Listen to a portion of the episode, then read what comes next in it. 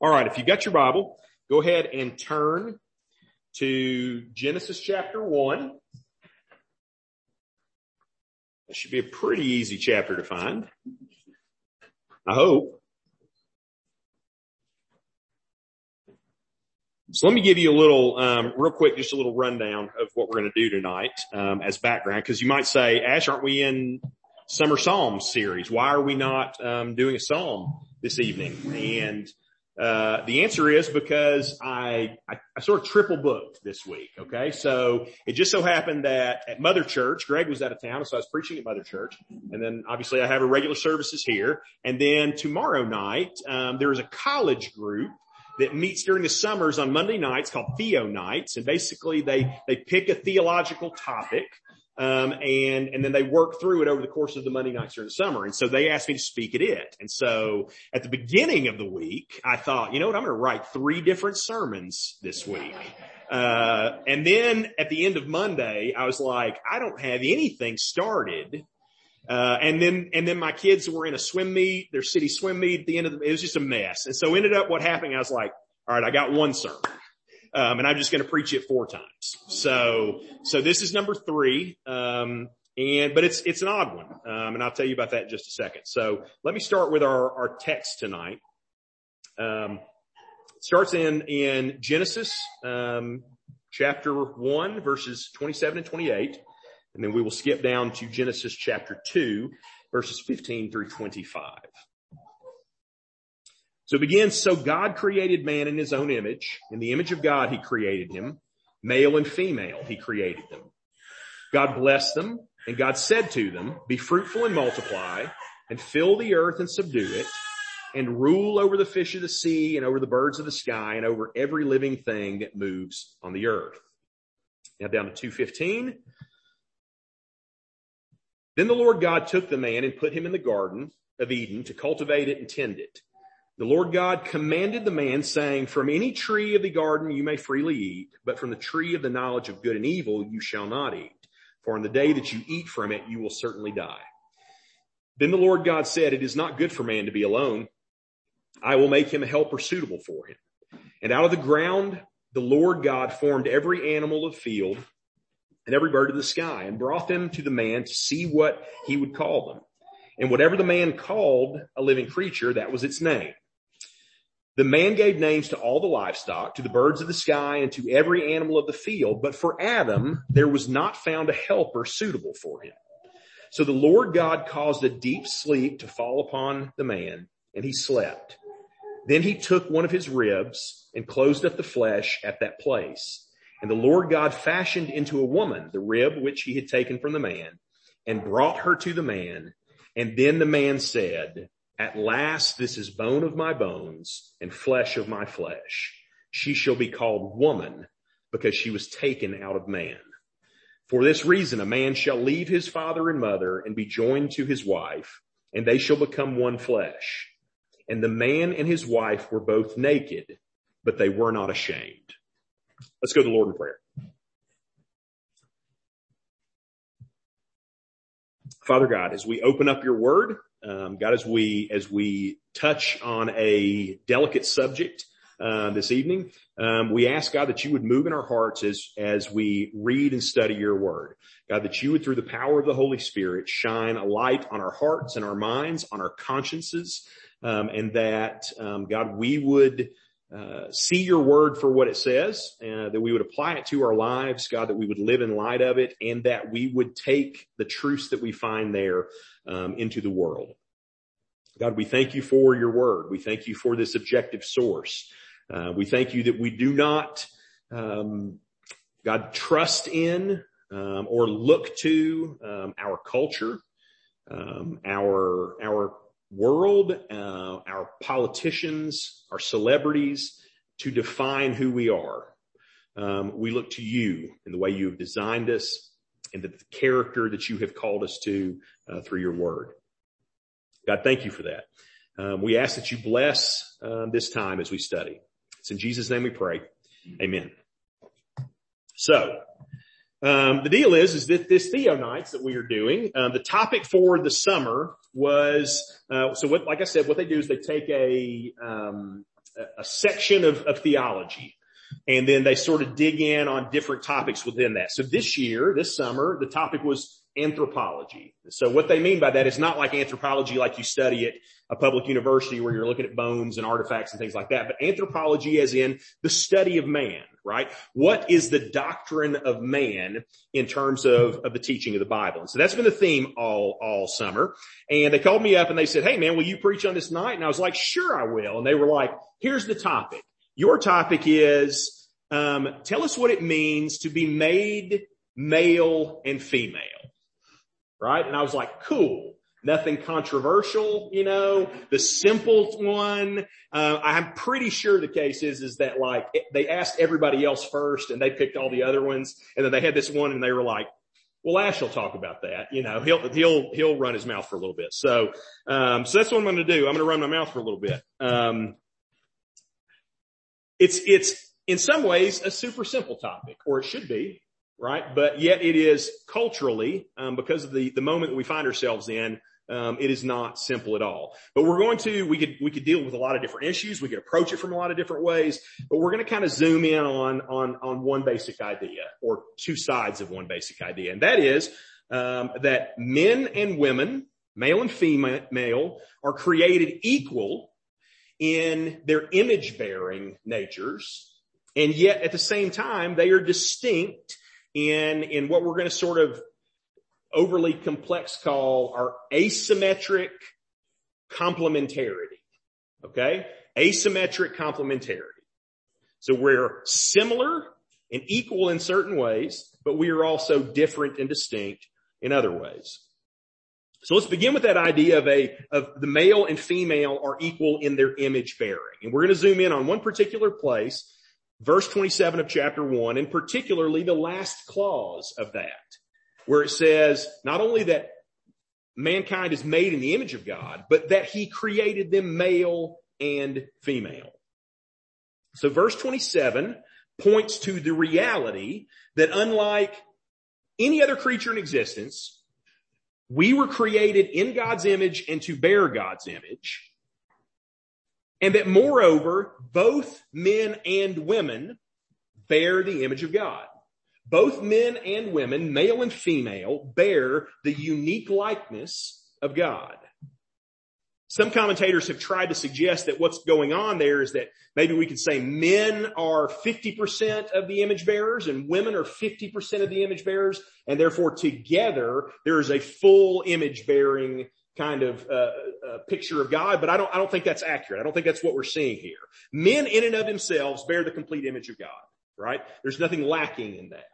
Um, women in and of themselves bear the image of God. And so God is, is, and, and this passage in the scriptures is blatantly speaking to their equality as image bearers. And it says it blatantly in that place, but there's also hints of the equality that we find all throughout the text. So for example, in verse 26, it says that they both were given dominion over creation. Verse 28 says God blessed them, both of them. Further in verse 28, it talks about how both of them are given this thing that we call the cultural mandate, which is the command by God to be fruitful, multiply, fill the earth, and subdue it. In Genesis 2, Adam is naming the animals, right? And he comes to a point where he realizes there's no mate that is appropriate for him. And the word is suitable for him there. And that Hebrew word has a specific connotation. It indicates correspondence between things. Something that is intrinsically like something and, and matches to it and, and, and is, uh, is appropriate for it. Okay. And so, um, there's a picture even there of saying if man is made in the image of God, then this suitable one who is his mate is also like that. Eve is formed from a piece of Adam, a rib from his side. And what's cool, and I had never really thought about this until, until this week studying this passage, the first words that we hear humanity utter, right? The first words that a human being ever says is a love poem. At last, this is bone of my bones and flesh of my flesh. Adam is saying she is from me and she is like me and literally she is made of me. She's the same stuff as me. When later on in the New Testament, it tells us that when a man loves his wife, he loves himself. There's a sense in which that's literal, right?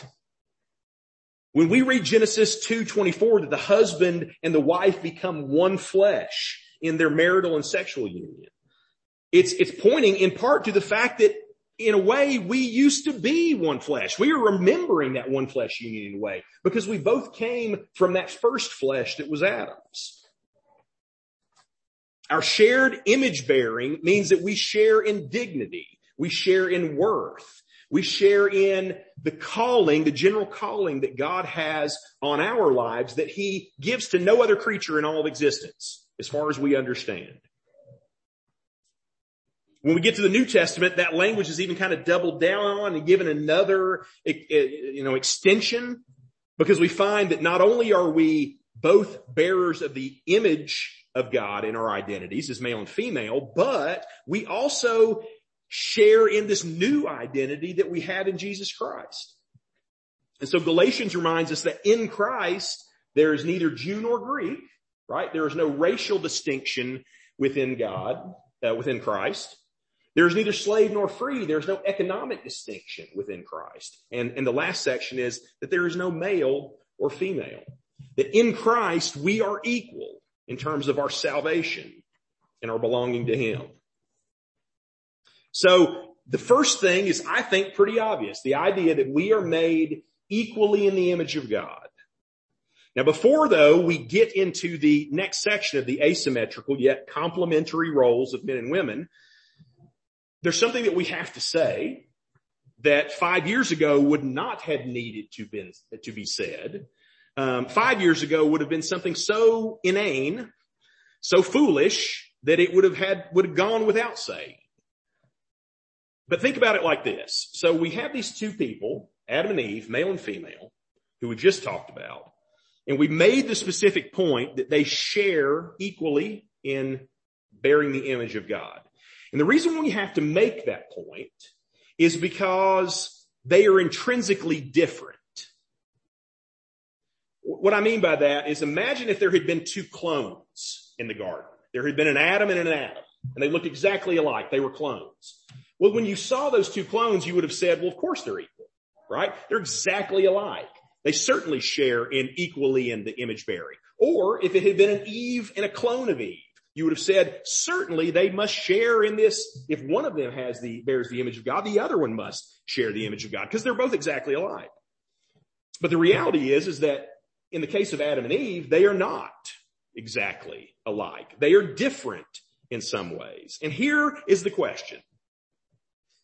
How on earth in Eden, the beginning of creation, when there was no culture yet, no society yet, no patriarchy yet, no hegemony yet, none of those things existed, how on earth could we tell the difference between Adam and Eve?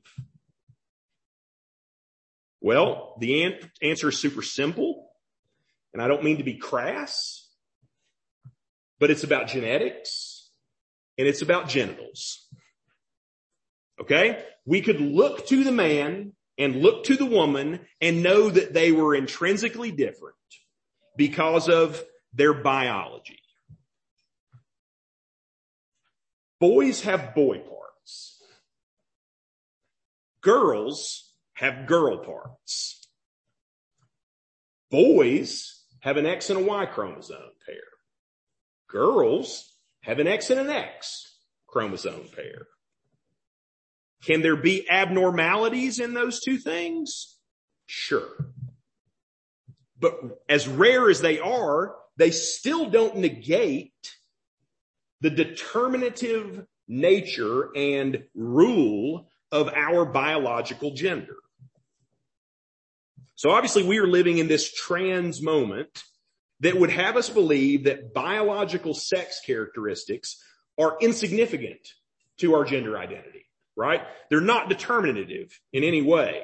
But here's the truth that the scriptures would teach us. Not only are they important, they are primary. Okay. And they are determinative characteristics to our gender identity. They are the single most important aspect of our gender identities. Okay. We are going to talk in a minute a little more about gender roles, which the Bible gives us. There are certain ways that the Bible addresses the different roles that men and women take on. But those are honestly sort of secondary. They're the next thing down. They are not as basic and primary as our biology. And then we could talk again about gender norms or gender traits. And those are not unimportant either, but we also still remember and, and recognize that those are oftentimes culturally associated, right? Societally associated. You may find very different gender norms, gender traits in different places. It's interesting how little the Bible talks about things like gender traits.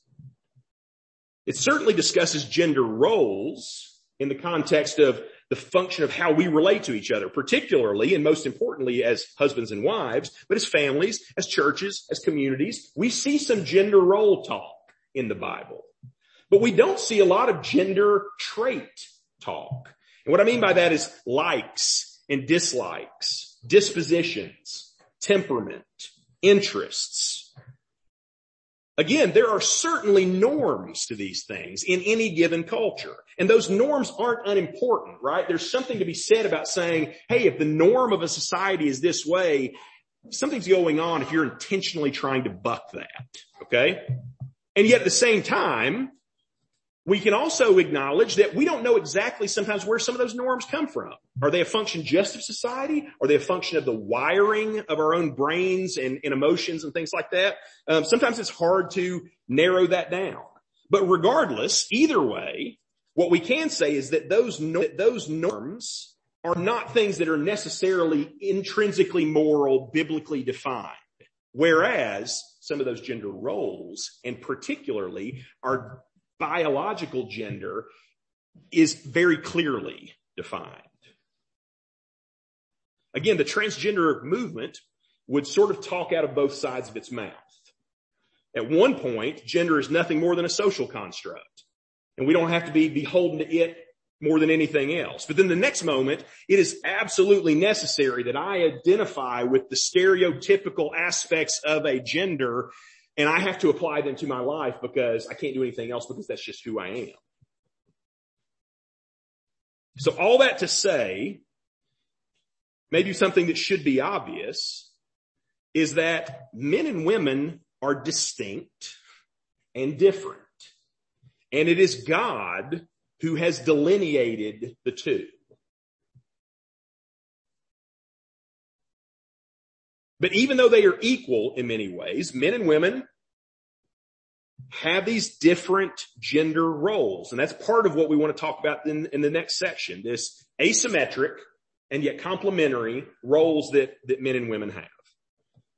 In the same way that there's blatant statements about male and female equality in Genesis 1 and 2, there are also blatant and subtle statements about this complementarity. So for example, um, in Genesis 1 and 2, when we begin, we simply look at the fact that Adam was created first and not Eve.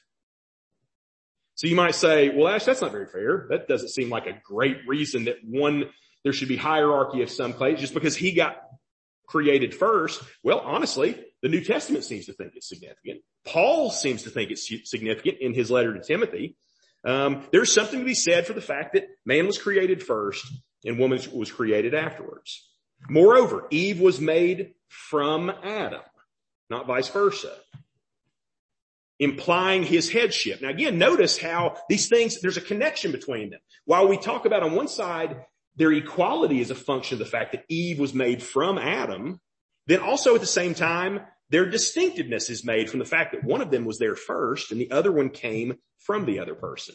Although to just add sort of another layer of complexity, the New Testament makes us recognize that since Adam, there has not been a single person born who did not come from woman again, right? And so Eve came from man. We all come from woman. And so again, there's a tie there. pointing towards both our equality and our distinctiveness. Eve is created to be, what, what's the text tell us? To be Adam's helper. That language of helper is hierarchical, right?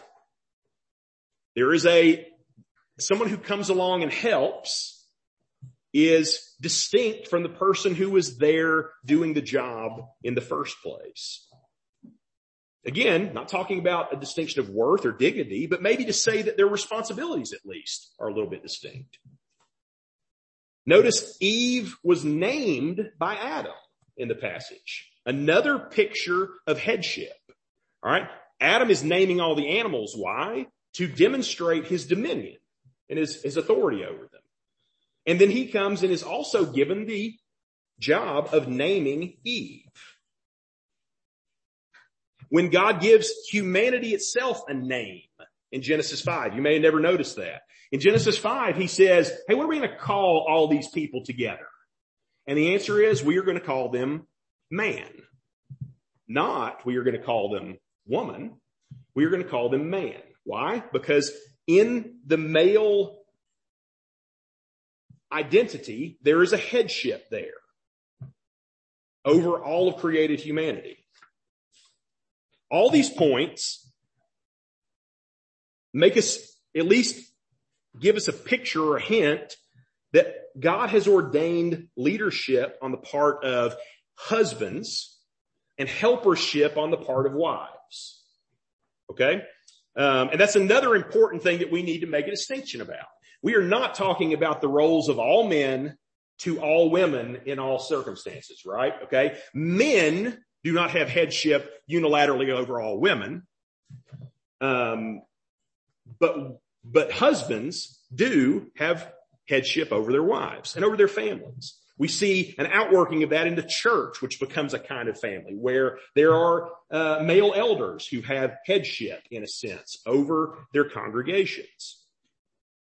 And so we see this picture of headship, particularly within the concept of marriage. Now, the problem is obviously with this in our modern culture is this egalitarian mindset that we have. We don't like this stuff.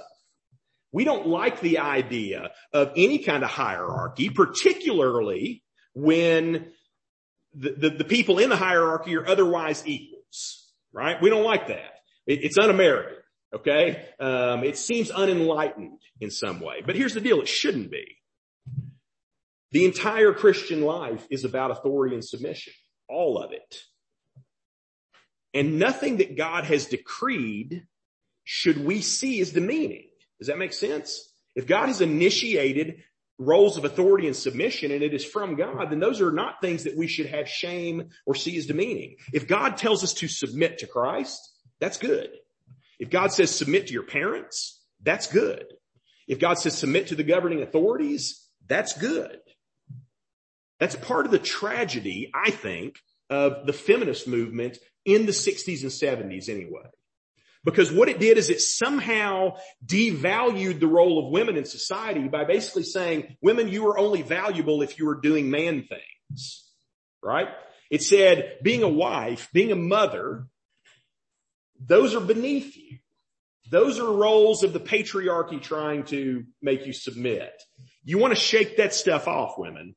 The only way you'll ever be actualized as an individual is if you start taking on more typically male roles. If you want to be equal, you need to, in a sense, cease being a woman and be like a man.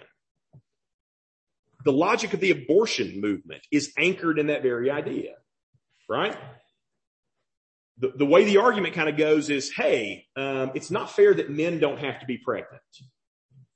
Okay. And probably many women in here would agree with that, right? It's not fair that men don't have to be pregnant. Therefore, women ought to have a right to not be pregnant too.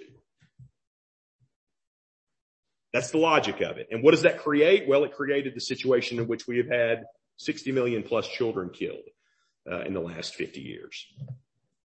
You can also see how that argument leads into the transgender movement. Though interestingly, the feminist movement and the transgender movement are not friends. You can ask J.K. Rowling about that.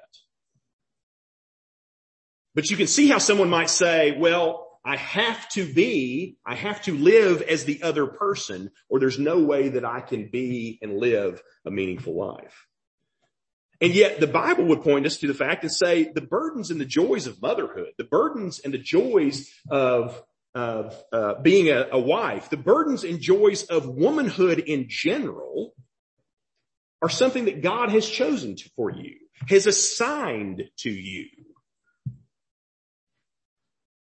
And therefore shouldn't be seen as, as negatives or demeaning or something lacking.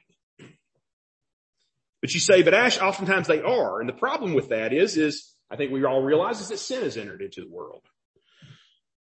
In fact, by some estimations, you could argue that the reason sin entered into the world is because both Adam and Eve were not living into their gender roles at the beginning. So probably you have noticed this as you've read the story of, of the fall in Genesis 3. Um, as Eve is being tempted by Satan, where is Adam at? Where is leading, protecting, headship, authority Adam at? The answer is, we don't know. He's not there. He's somewhere else. And Eve, on the other hand, instead of being a helper, she is being the opposite of one, right? She is making unilateral decisions that will literally destroy her and her husband. This dance of equality and service and headship and submission is catastrophically marred by the fall. Okay. It's been broken since the fall and we are still living in the brokenness of it. And we see the key to that brokenness in Genesis 3.16. So this is the section where God pronounces a curse on, on Adam and Eve. And there's other things that are involved there, but the central piece, I think, at least for our discussion, is in 316. And it's a weird thing, passage to translate. Different versions have it translated in, in a little bit different ways. But here's, I think, the gist of it. It says, your desire, talking to the woman, your desire shall be contrary to your husband, but he shall rule over you. I think the best way of understanding what the curse is implying in that passage is to say this. In our sin, men dominate and women revolt. Okay? Men use their authority and headship in a domineering way, and women tend to try to usurp that headship. Certainly it can happen the other way sometimes. Instead of leaning into uh, domination and usurpation, we can go the other way. Men can lean into their passivity, right? They can basically say, man, I don't, I don't want to take any responsibility for anything. I, I want to, you know, just live over here and do as I please. Um, and women can also lean into that. They can, they can, uh, I, I, heard somebody make the comment and they said, we can either be, sometimes we can lean into being, uh, deadbeats and doormats. Okay. Men can lean into their passivity and be deadbeats. Women can lean into their passivity and end up being doormats to a domineering, um, husband. But the reason there is a war between the sexes that you sometimes hear about is because of Genesis 3.16. Men dominate as part of the curse. Women revolt against that domination. But the reality is, is this, it wasn't always that way. It doesn't have to be that way. It wasn't intended to be that way. The final verse of Genesis chapter two, and the man and his wife were both naked, but they were not ashamed. I take that to mean something beyond just what is on the surface. I take that to mean that they were lying there together, exposed, vulnerable, transparent, and yet there was no suspicion, no resentment, no antagonism, no jealousy, no fear, no shame. Not about their equality in their roles or in their, in their image bearing or in their distinctive roles. There was peace. There was contentment. They were naked, but they were not ashamed. Now the reality is, is that if the curse of Genesis 3.16 is the problem, then the cure is John 3.16, right? The contentment and peace to a relationship is restored as a husband and wife live together under the salvation and lordship of Jesus Christ. That's the only way to ultimately fix the war of the, the sexes and the curse that we find in Genesis 3.16. That in Christ, we are reunited and that in Christ, the true character of the husband's leading and the woman's helping actually end up being discovered. So look real quick, flip over your Bibles to Ephesians chapter 5.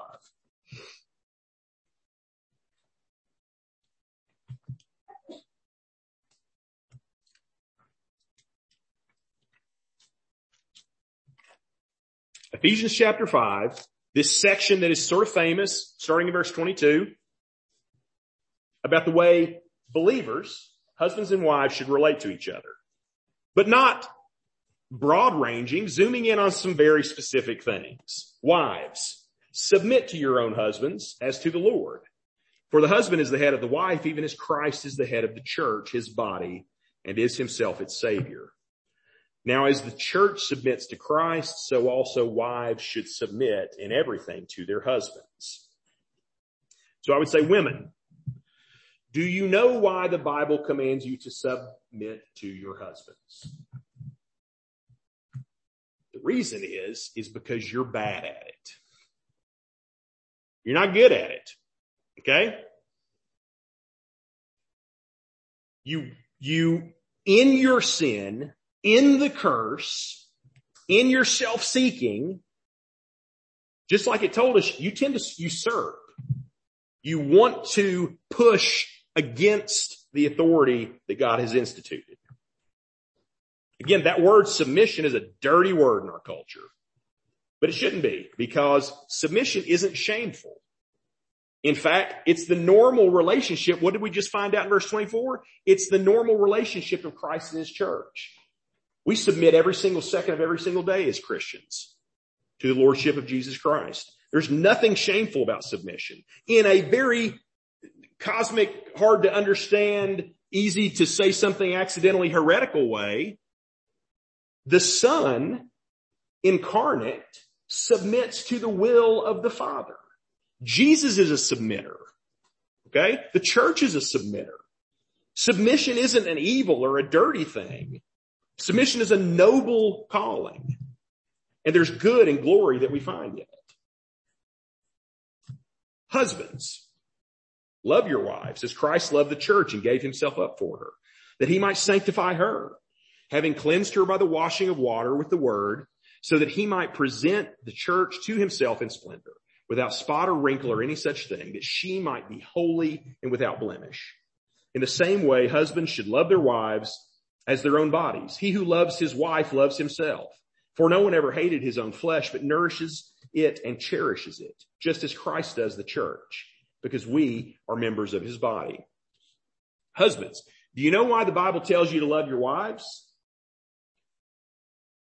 Because you're bad at it, right? You're not good at loving your wives. You have a tendency in your own sin, in, in living out the curse to use your authority to dominate people, particularly your spouse. Christ shows us though that the true meaning of leadership isn't about honor or preeminence. It's always about service. It's always about sacrifice. To love your wife and lead her is to give your life for her. Male headship is intended to sanctify the wife, bring her closer to Christ, more completely set apart for him.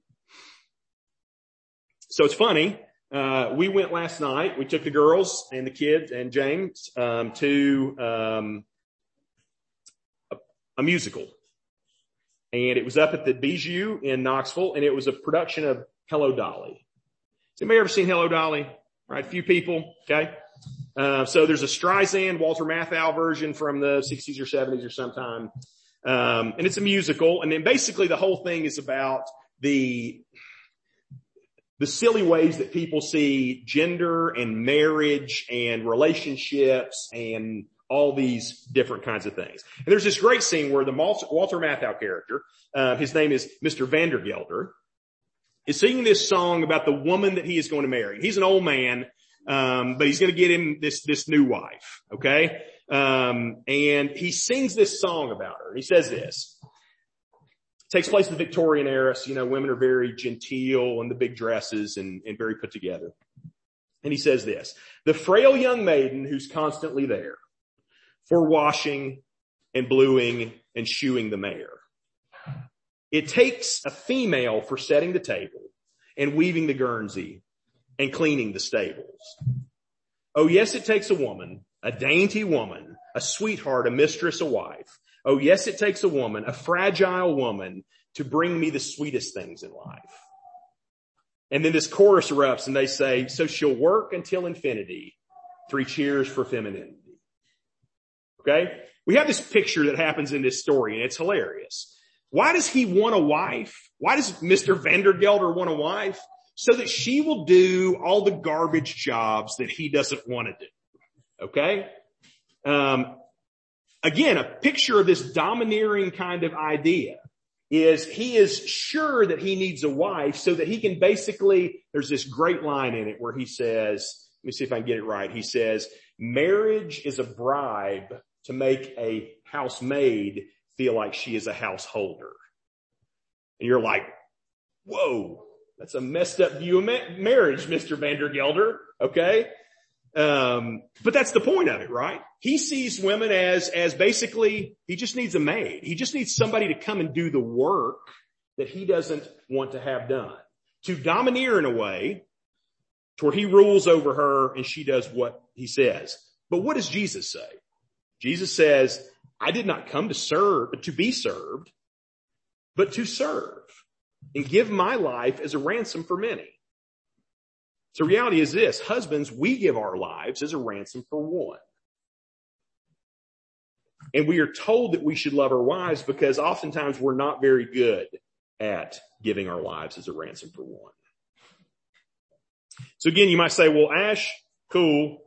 Why are you talking about all this headship stuff and submission stuff? Like I'm just, I've been getting some elbows from my spouse throughout the sermon and, and I'm sideways looks and our car ride home is going to either be, you know, an argument or silence, um, one of the two. So why are we stirring the pot with this stuff? Um, well, I think the reason is, is because now more than ever, our culture needs to see biblical pictures of both male and female, and particularly of husband and wife. So as we, we continue to see, man, we have lost our minds when it comes to sexuality and gender in our, in our culture. Uh, I saw this statistic the other day. Um, my grandparents' generation, which is, you know, variously called the greatest generation, um, and the generation right after them, the silent generation. Uh, less than 1% of people identified as LGBTQ plus. All right. Um, boomers, 2%. Gen Xers, that's me, 4%. Millennials, that's many of you, 10%. Gen I or Gen Z, the, the generation that would include my children, my, particularly my girls, um, maybe a couple of y'all in here who are college age. 20% of people identify as LGBTQ, one in five. I heard a comedian the other day make the comment, by the year 2050, we're all going to be gay at this rate. Now again, that's a little on the nose, but here's the scary thing about it. I'm not sure that he's wrong. We have a culture that is being indoctrinated and it starts with our children typically into these understandings of human gender and sexuality into these understandings of what is pr- appropriate in terms of our lifestyles and sexual conduct. And there is going to be a toll. There's going to be a cost to these things at some point. And here's my worry. My worry is, is that this thing is an out of control bus and there are various voices in the culture that are stepping on the brake and the brakes are gone. Okay. And there's only one thing that's going to stop this bus. And the scary thing is, is I think the thing that's going to stop the bus is the crash. The only thing that's going to stop this bus outside of the us stepping into an awakening to a revival is going to be when this whole thing crashes and an entire generation or two of young people hit their twenties and thirties and all of a sudden realize I have ruined and wasted my life because of all the things that Twitter and Facebook and my friends at school and my teachers at university told me were good, normal, and right.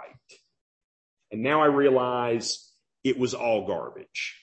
And the reality is there's no way to go back at that point. Okay.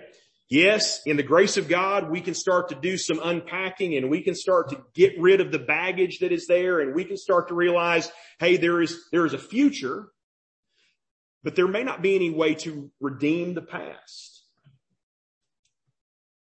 And that is going to be, these, these aren't nebulous things, right? This is the lives of hundreds and thousands, millions of people in our country. So I would say the reason why this is important, the reason why we need to stir the pot a little bit is not only to know and believe and have a solid understanding and opinion of these things informed by the scriptures in light of Jesus Christ, but also we need to make all the more effort to give a compelling picture of biblical manhood and womanhood and a compelling picture of biblical husband and wife marriages. Okay. There are massive forces pushing against these things, massive cultural forces. We haven't even, that's just zooming in on the LGBT stuff, right? There are many things that we've talked about before that are at least or more a problem. The effects of contraceptives on the world. And again, not saying that there's not proper uses for that, but as we've said several times in sermons, the sexual revolution didn't start in the 1960s. Okay. It probably started in like the 1760s, but it started in force in the 1950s with the, the widespread use and availability of, of the pill contraceptive because it disconnected human sexuality from responsibility for bringing children into the world. The hookup culture, right?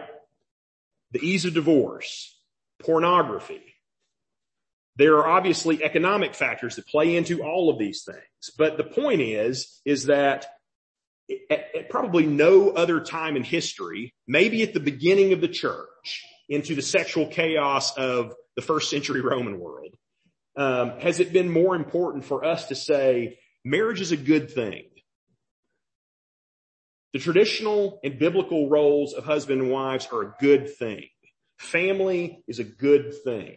Having children is a good thing. We need to lean into those things. And maybe we will call some people out of this thing before they get too far down the track. Maybe we will keep some people from ever entering it. But I hope also is the case is that when the crash happens, that we will be a place that can be a place of refuge, that we can bring people in, that we can share with them the goodness of the gospel and that at some way we can be a, we can be a, uh, uh, a hospital, right? We can be a um, refugee center for the people who are refugees of the sexual revolution. So what I want to do is go to Lord in prayer and just ask him that he would work in these things. I keep on, I'm, I'm, more and more convinced with the lack of it in my own life, but man, I hope you pray about these things. Like, I hope that your prayer lives, while God wants us to talk to him about our immediate daily familial, personal concerns, and there are also these big things that we need to be calling out to God and asking for his mercy and grace in these things because man, we've got a, we've got a mess on our hands. So let's go to the Lord in prayer, um, asking Him to to show mercy uh, on our on our children, on a generation, um, and asking Him to help us to be people who demonstrate and display a compelling vision of the goodness of marriage. Let's go to the Lord in prayer.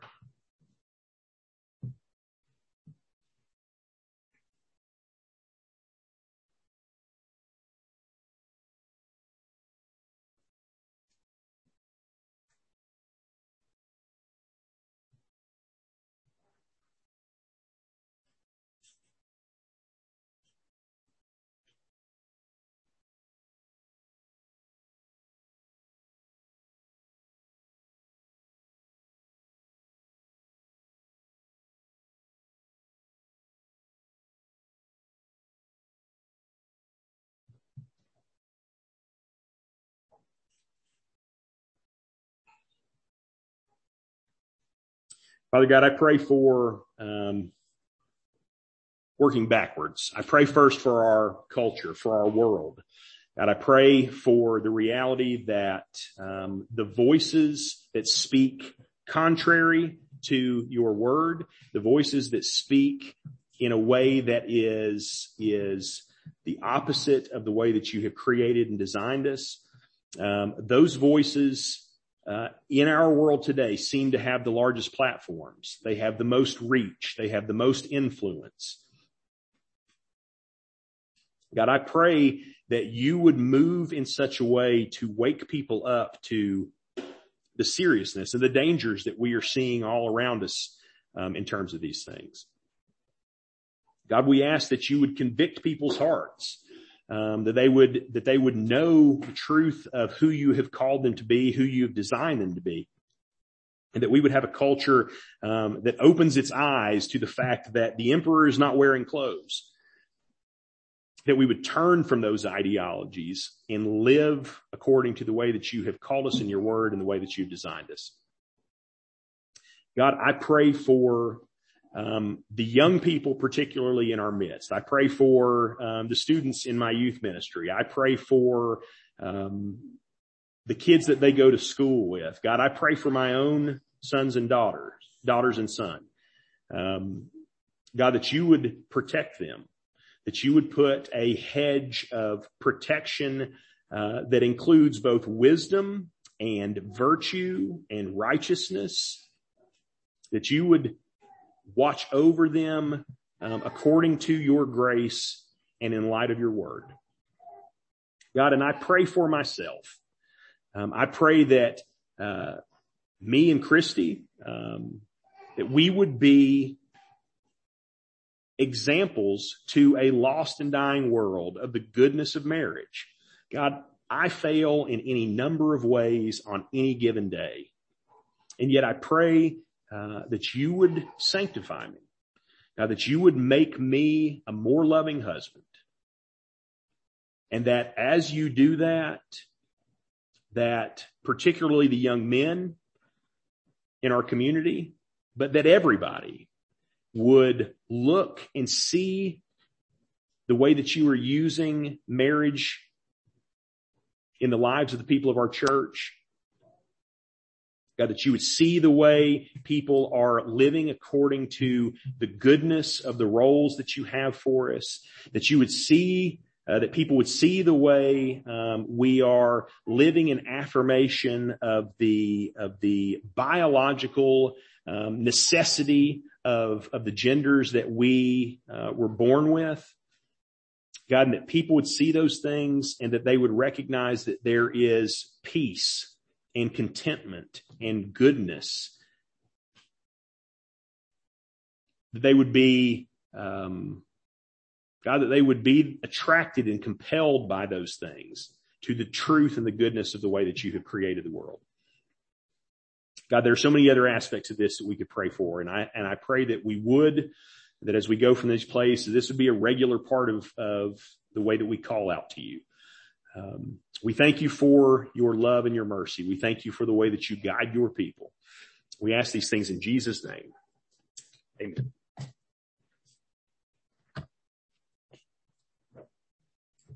Stand and sing the closing song.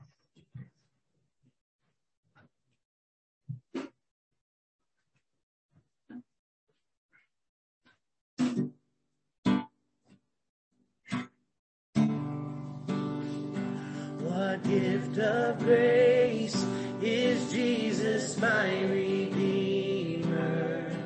There is no more for heaven now to give. He is my joy, my righteousness and freedom, my steadfast love.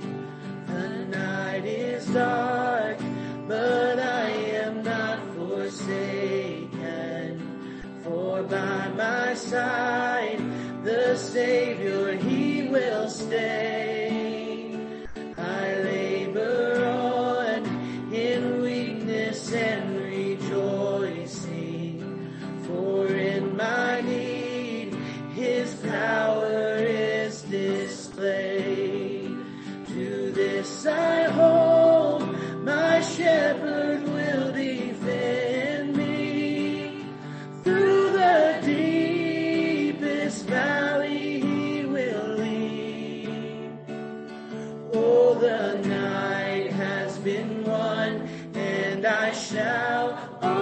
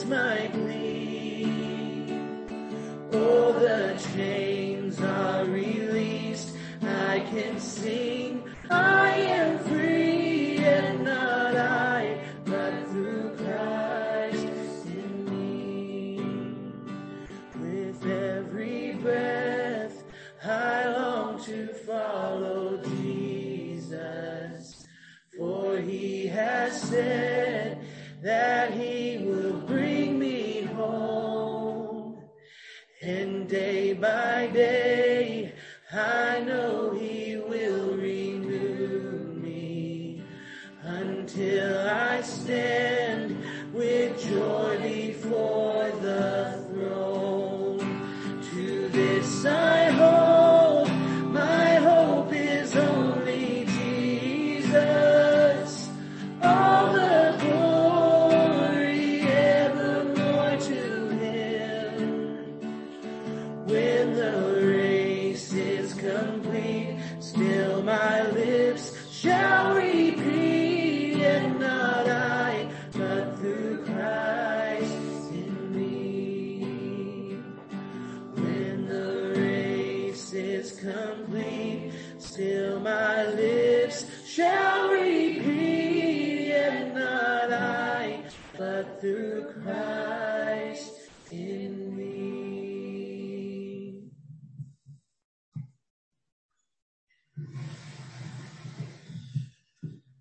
Amen. Hope you have a great evening, um, a good week. Um, I know it's kind of an odd one, um, especially one to throw you a curveball like that in the middle of a psalm series. Um, but I think they are important things. Um, I think there are things that are critical in our culture right now, um, and we need to be mindful and and uh, be ready to give a biblical understanding of these things as as we have opportunity. Um, have a good week. We'll see you Sunday. Hear this benediction as you go. May the Lord bless you and keep you. Make his face shine upon you and be gracious to you. Turn his face towards you and give you peace.